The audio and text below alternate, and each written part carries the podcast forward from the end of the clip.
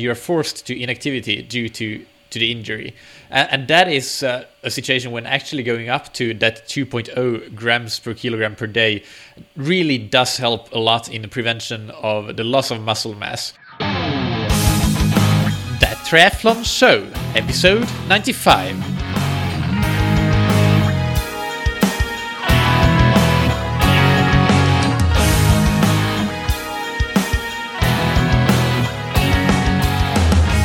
Hey, what's up, everybody, and welcome back to another episode of That Triathlon Show, the podcast presented by scientifictriathlon.com.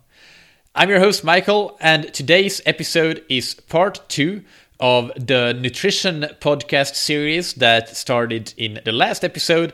And today we'll continue and we'll talk about proteins and fat for endurance athletes, mostly, plus an example of how you can calculate your carbohydrate, protein, and fat intake needs uh, based on your individual numbers. So it will be a very simple and practical example that will give you an idea of how to how to use the information that you've you've gotten in uh, the last last episode and that you'll get in this one.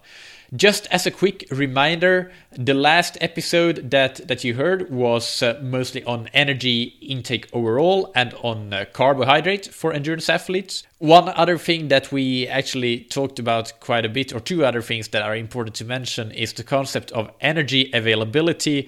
That's super important and something that a lot of athletes don't know about, haven't even heard about, but that can give you all sorts of uh, of health issues like uh, the female athlete triad, which is uh, disordered eating, menstrual dysfunction, and and bone unhealthy bone structure, not strong enough bones. I, I don't know exactly what the definition of the bone problems that you get are, uh, but then also the extended RED-S or RED-S relative energy deficiency in sport, which is uh, extends to male and female and has a host of other important uh, implications like hormonal and psychological and physiological gastrointestinal problems related to it. Anyway, that's that's important. And obviously, we talked about how you use fat and carb uh, in endurance performance. So that's an important uh, basic knowledge to have for any endurance athlete, but especially to get the most out also of today's episode you need to know that. So go and listen to that episode, I would say, before listening to this one. That was episode 94. Before we get into today's main topic, thank you to our sponsors Precision Hydration that you can find on precisionhydration.com and you can buy electrolyte supplements to make sure that you uh, maximize your performance by not losing too much sodium, which will reduce your performance, especially in long events where you sweat a lot and especially if it's a hot event, it will also potentially prevent muscle cramps. So, precisionhydration.com is, is where you can find out more about that. They have a great blog, and you can use the discount code that triathlon show, all one word, for 15% off any purchases. Thank you also to Triathlon Corner that you can find on triathlon-corner.store. It's uh, the new online home of triathlon shopping. They have a wide variety of uh, great products and great brands to great prices. And that's where you can make sure that now that we're getting into the thick of base training and things are getting a bit more serious, at least in uh, the Northern Hemisphere, and I guess, guess it's even more serious now in the southern hemisphere where the racing season is uh, going on in full steam. So, anyway, if you need anything, check them out on triathlon-corner.store. Great prices, great products, great customer service, which is why I'm switching to Triathlon Corner myself for my online shopping. So now let's move into the main topic of today's episode. Just in case you missed last episode, I want to remind you that uh, these things that I will talk about are not my my personal opinions. They're based on a systematic research review from uh, from 2000, the end of 2016, uh, which is called "Nutrition and Athletic Performance: A Joint Position Statement" that was put together by a variety of very very well respected. Uh, sports nutritionists or sports nutrition scientists and researchers from the Academy of Nutrition and Dietetics, the Dietitians of Canada and the American College of Sports Medicine. They had a long, long list of reviewers. So, so this is very solid stuff. They really looked at everything that's available in terms of research, and that is you can go and check that out. It's very readable actually and understandable. So a good read, and and that is what this episode is based on. Just like last one, it's it's not just my opinions. I just want to say that uh, to prevent uh, a storm of angry emails at me because nutrition uh, tends to cause heated discussions. I've found for whatever reason I can't quite understand it. Anyway, let's start by talking about protein for endurance athletes. So Again, there's a great piece of work here, a publication that's called Dietary Protein for Athletes From Requirements to Optimum Adaptation, which is a research review by Professor Stuart Phillips that I link to and I recommend reading if you're interested in learning more. Stuart Phillips is uh, uh, the go-to guy when when when I hear protein, I think Stuart Phillips and or protein for athletes. I, I think Stuart Phillips. So so that one is recommended reading if you're interested in the science side. Just uh, some quick background protein is both a trigger and a building block for building and rebuilding of muscle tissue. Uh, and it also plays an important role in structural changes in non muscle tissue, such as tendons and bones. And muscle protein synthesis uh, has been shown to be elevated for at least 24 hours in response to resistance training. That's not endurance training, mind you. But during this time window, uh, the synthesis can be positively impacted by consuming protein in your diet. So, so that kind of forms the uh, the groundwork, the foundation for the work on protein and endurance sports, which is not as extensive as has been done in resistance sports yet, but the same principles apply. So, for us, muscle mass isn't the goal of training, but uh, maximizing metabolic adaptation really is, and uh, and and even without maximizing the needing to maximize muscle mass, we need to get that muscle protein synthesis going to get the metabolic adaptation that, that we want. So, uh, sufficient protein intake for endurance athletes should be well above the recommended daily allowance by like normal uh, nutrition standards for normal people. And and it's imp- really important with the timing here. As we saw there is a window after the resistance training sessions. It's the same for endurance and that 24 hours is uh, like a big window. There are it's even more important in the hours following although the window opportunity it's uh, as far as i know it's kind of conflicted and we don't know exactly how long it is really. So, two more general points before getting into the exact protein guidelines. First, you also, as I mentioned in the last episode, need to consume enough total energy to be in energy balance. Energy in equals energy out, or only a very slight and acceptable negative. Because otherwise, if you have too a negative an energy balance, or you don't have enough energy availability, another thing we talked about in last episode, part one, uh, then your some amino acids, which are the building blocks of protein, they may be oxidized for fuel instead of being used for uh, for muscle protein synthesis or protein synthesis in general, and that's obviously a highly undesirable outcome. So make sure that you have a good energy balance, uh, a neutral energy balance, or a slightly negative energy balance if you're trying to lose weight, but stay in control of that. The second general thing I want to mention still is that obviously there are many different types of proteins. You've heard about them and seen them in, in stores, maybe in uh, supplement form. And it seems, based on this review again, that dairy protein is the most effective protein for consumption in the post exercise window, both in terms of uh, muscle strength but also body composition. And uh, one of the main advantages of uh, of dairy protein is uh, is its leucine content, which is an essential amino acid, and uh, be, simply because it's uh, it's got a favorable digestion and it absorbs well. So uh, so dairy protein that you can find in either in supplements but also in dairy foods obviously are really great. But there are other types of proteins that have shown good results as well to consume after exercise. And uh, examples are lean meat, whey protein supplement, uh, casein, soy protein and uh, egg protein. And many of them, as you understand, are in powder form. But lean meat is apparently a food type that you can consume post exercise and, and get that, those same benefits. Uh, I guess because of the leucine content in, uh, in lean meat as well. So, what does then research say about protein intake guidelines for endurance athletes? The recommended daily intake of protein is from around about 1.2 to 2.0 grams per kilogram body weight. But and and this where you fall within that range obviously depends on your training volume and the type of training that you do. For example, do you have strength training as part of your triathlon training program? And also the intensity. More intense training uh, typically requires more protein consumption as well, because you break down more muscle.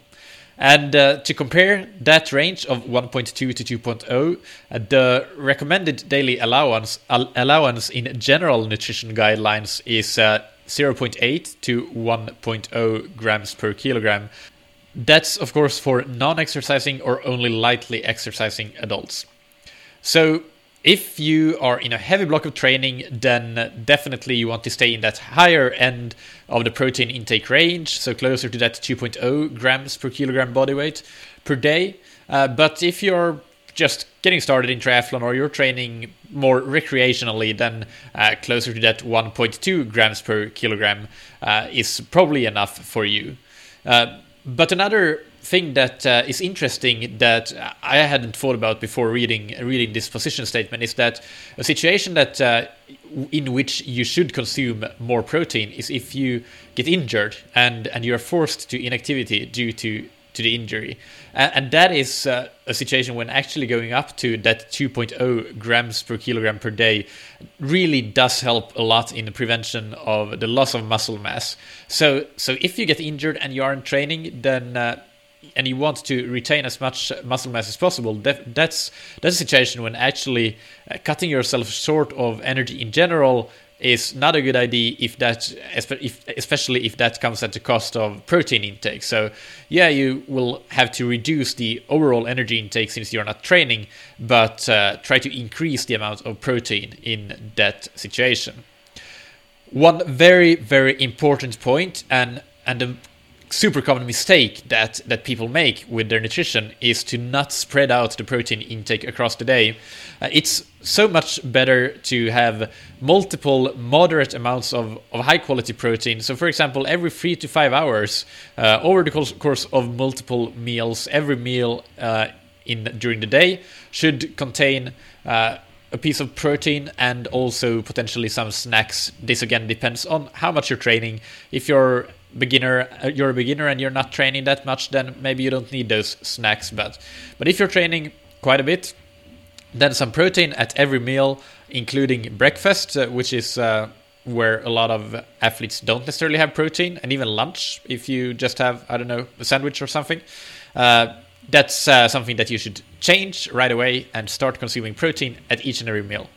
But uh, and then again you can't absorb too much protein in one, one go. So having a big steak that contains 50 grams of protein for dinner, that's not going to compensate for not having protein earlier in the day because you can only absorb depends on the individual of course but but maybe maybe half half of that. And that depends also on what you've done before if you have been training etc etc but but the point being that that you can't compensate and have all the protein in one go. Spread it out across the day and finally, after long or hard exercise, then it's recommended to consume an increased amount of protein. That's uh, probably something that you're already aware of. Uh, the guidelines here are to consume uh, 0.25 to 0.30 grams per kilogram of body weight after exercise within within the hours following exercise. We'll talk a bit more about the timing of nutrition pre, during, and post in a follow-up episode to this. Um, I don't know if it's the next one, probably a bit later because I haven't prepared it yet, and uh, it will take me some time. But anyway, there will be a follow-up episode with more specific guidelines on what to do in and around exercise, but 0.25 to, 2.30 grams per kilogram. For example, for me, let me just bring up my calculator again. Let's say 0.3 times 68 kilograms. That's 20 grams of protein. That's usually actually what I what I consume, what I try to consume. For example, in a post-exercise smoothie, I would have a scoop of protein powder that has uh, almost exactly 20 grams of protein. So um, do that calculation for yourself, and uh, yeah, see where you where you fall. All right, so that's about it for protein. Now let's move on to talk about fat. So I haven't really found any review on uh, fat for endurance athletes that's any better than that to actually just read the section on fat in the position statement itself. Of course, every study or publication that I, I mention here will be linked to in the show notes and episode description.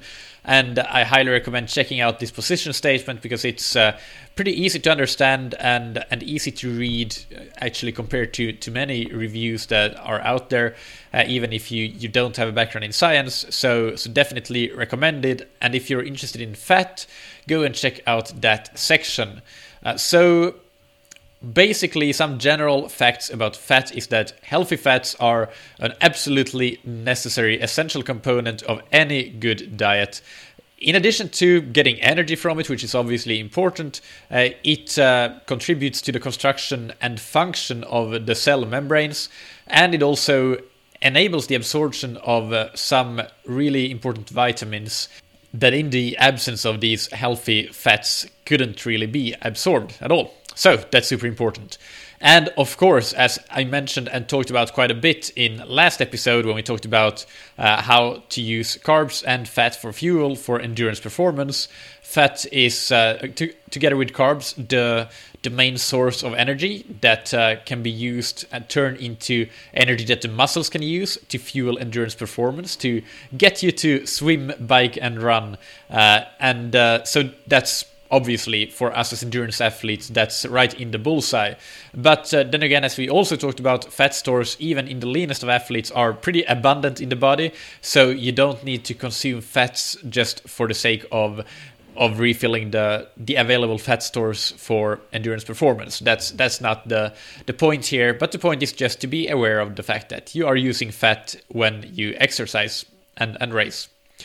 So another general point, uh, going through them here, the way that they kind of popped up in the position statement is uh, try to limit the amount of saturated fats to 10% or less of your the total amount of calories that you get from fat, uh, and focus on consuming the essential fatty acids like omega 3 and omega 6 fatty acids.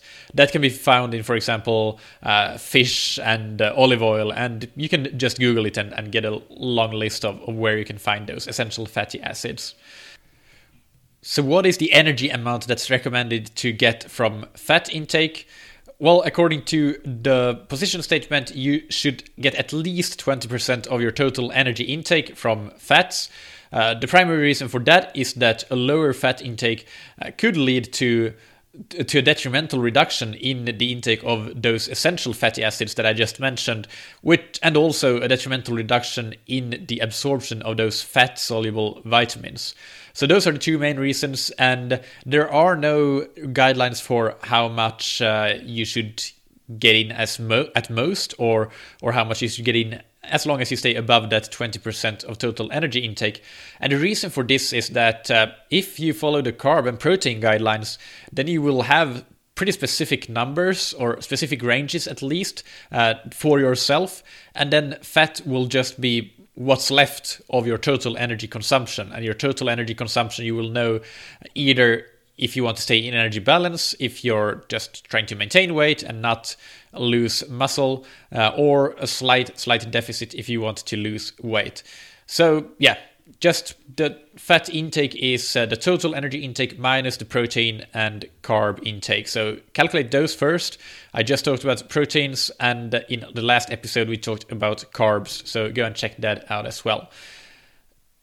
But you will probably automatically end up with a fat intake in the range of 20 to 30% of your total energy intake. Uh, I'll give you an example in a little bit, but first let's talk a little bit more. I did talk about this in the last episode when we talked about carbs, so there is some overlap to this, but I still want to to tackle the fact of of using fat for fuel, oxidizing fat uh, to fuel endurance performance. So one important point to make here is that you can train uh, your ability to oxidize fat, but uh, to really uh, be able to maximize that ability, you need to to use nutritional strategies. Just training uh, isn't enough. So obviously, you need to combine nutritional strategies with training strategies. But these include the usual suspects: training fasted, but even more so, training with depleted glycogen stores, as we talked about last episode. Meaning doing a second training session in the same day after a first glycogen depleting session and not refueling with carbs after that. So that that's actually better, much more efficient than training in a fasted state. Uh, also, there are some nutritional strategies like intake of certain types of fat that trigger fat oxidation in uh, in the exercise that follows. And there are some there are some products for this, and uh, probably some natural substances. And to be completely honest, I'm not completely aware uh, what exactly is uh, fed and what works. And the position statement doesn't uh, elaborate on this. And I haven't researched it, to be honest. So you need to do some research yourself. But what I would say is that those uh, those strategies that I mentioned before, uh, training fasted and training with depleted glycogen stores, are much more important uh, and much uh, higher in priority compared to to adding those uh, exogenous uh, supplements before exercise, or whether they're supplements or, or foods. That's uh, my take, but that's not from the position statement. So so don't take that for an absolute truth.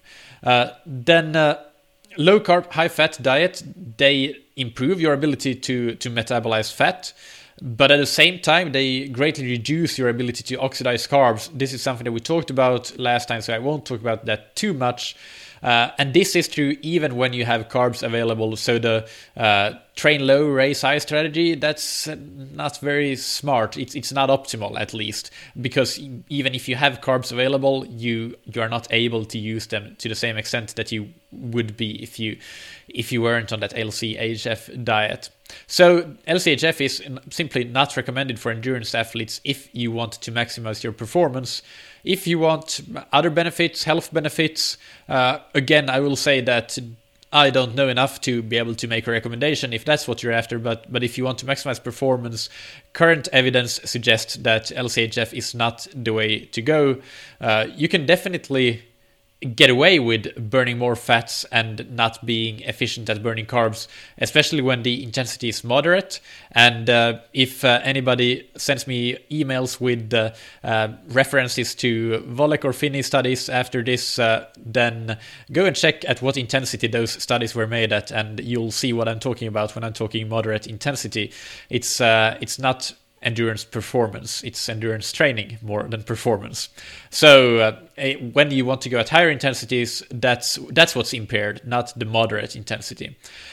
One final thing to consider is that uh, even if you could uh, train low and race high, you would actually probably be sacrificing your ability to do really intense uh, training which would then impair the potential uh, potential performance that you could get out just because you of yourself, just because you haven't been able to do that maximum to the well training to the same performance output as you would have otherwise. So again, I realize I'm repeating myself a bit from last episode, uh, but this is just such an important topic. Plus, I don't remember exactly what I said last time, so uh, I'm recording on a different day. So, so I hope that uh, you're okay with that. What I just want to repeat one more time, I know I said this, is that it's not about being efficient, an efficient carb burner or an efficient fat burner. It's about being able to do both very, very well. Just like triathlon, it's not about being a great cyclist or a great runner or a great swimmer. If you want to be a great triathlete, you need to be very good at all of them you can have one that's better, sure, but but you need to be very good at all of them, and, and you wouldn't sacrifice one for for the other. So finally, I want to give you an example of how you can you can use these guidelines to to calculate your your macronutrient needs.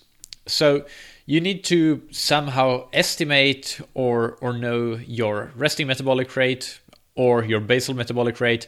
But for example, there, there are calculators online.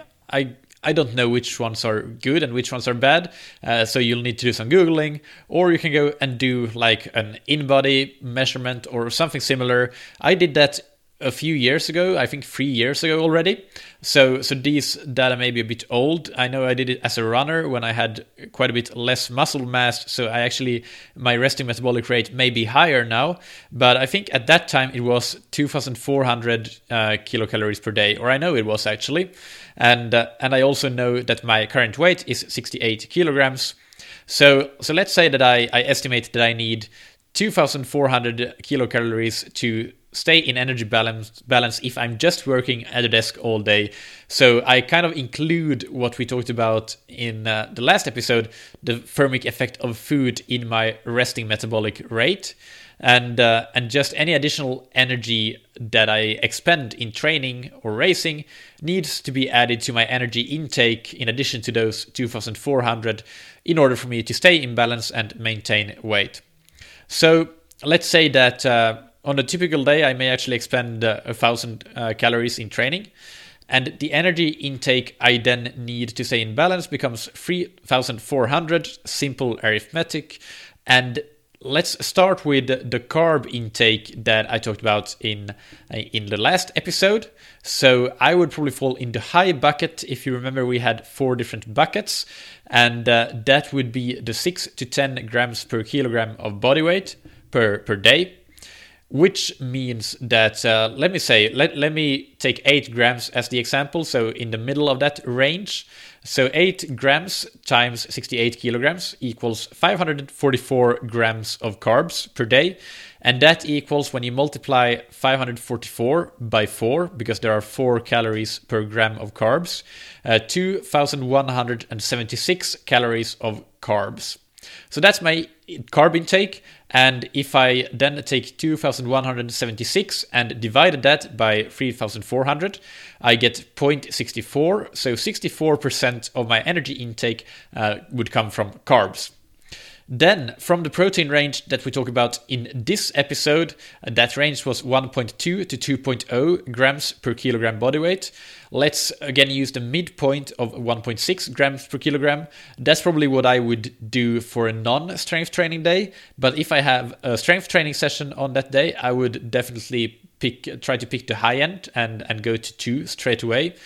But uh, again, let's say it's an endurance day. So 1.6 uh, times 68 equals 109 grams of protein. And again, we can multiply the grams of protein by 4 to get the, uh, the protein amount in calories, and that becomes 435. And again, dividing that by the total energy intake, 3,400 calories, uh, that means that 13%, that is uh, 0.13, so 13% of my energy comes from protein. And that leaves the balance of my energy intake uh, to come from fat. So if I subtract 2177 calories and subtract 435 calories from that total energy intake of 3400, it leaves 788 calories to be consumed from, from fat.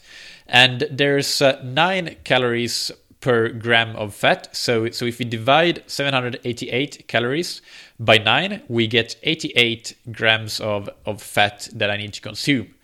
And uh, again, I can divide that 788 kilocalories, that was my energy intake from fat, by 3,400 to get my percentage of energy intake that would come from fat. And that becomes 23%, falling right in that 20 to 30% range that I, that I just talked about. So Again, to repeat, 64% of my energy would come from carbs, 13% from protein, and 23% from fat. Uh, this is not the only way. There are variations, and if you, for example, train less, you may consume less carbs. Uh, if you have a really heavy strength training day or just heavy training in general, you may consume more protein to get that protein range up. Uh, that would probably actually, if I were to do this really properly and not just for example purposes, I don't calculate my energy intake by any means at this point, but I actually think that it would make sense in uh, in this period of training for me to maybe bump up the protein intake a little bit. Uh, just uh, yeah, that's just something that I've come to the conclusion of uh, from uh, from researching and doing this episode. So there's there's always that. Maybe I'll maybe I'll, I'll have a think of it for actually using using this knowledge soon.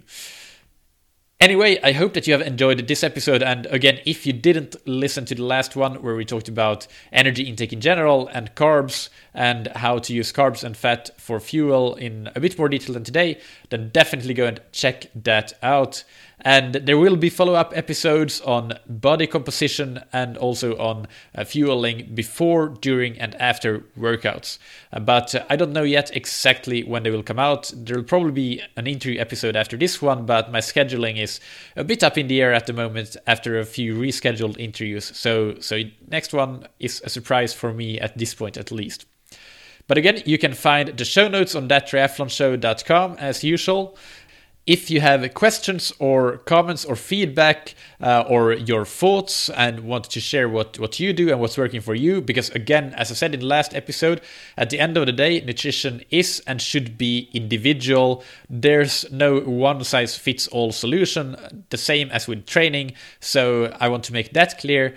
This is what research has uh, found to be the most effective based on current evidence for endurance athletes, but that's not to say that everybody falls in this same bucket because uh, everybody is not the average person that takes part in a research study. So, uh, and and also actually one important thing to point out is that a lot of times the people taking part in research studies are university students. So I I have cited some or read about some uh, studies in masters athletes that were included in that position statement but usually in sports science the majority of subjects are university students, so there's a bias towards that population.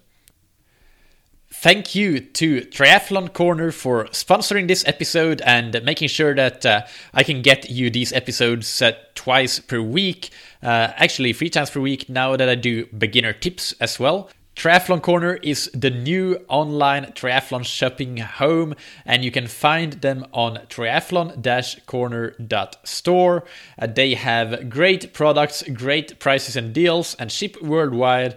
Anything that you lack for this uh, upcoming training season, now that we're really getting into back into training, into the base phase, if you have summer races coming up in in the northern hemisphere, uh, or anything that you need to tune up for your ongoing racing season, for example, if you're in the southern hemisphere and in the thick of it right now. So, triathlon-corner.store. Thank you also to Precision Hydration. Remember that one size does not fit all when it comes to hydration, so you can take Precision Hydration's free online sweat test to learn how you should hydrate, how much sodium you need to to get in to consume during during that exercise or that event. That's something that I'll talk about a lot in the and in the episode, the follow up nutrition episode, where we'll have pre, during, and post uh, workout nutrition. And in the during part, sodium is definitely an essential component of that. Anyway, if you go to precisionhydration.com and use the discount code that triathlon show, you can get 15% off any of their products. Thank you, as always, for listening. Keep training smart and keep loving triathlon.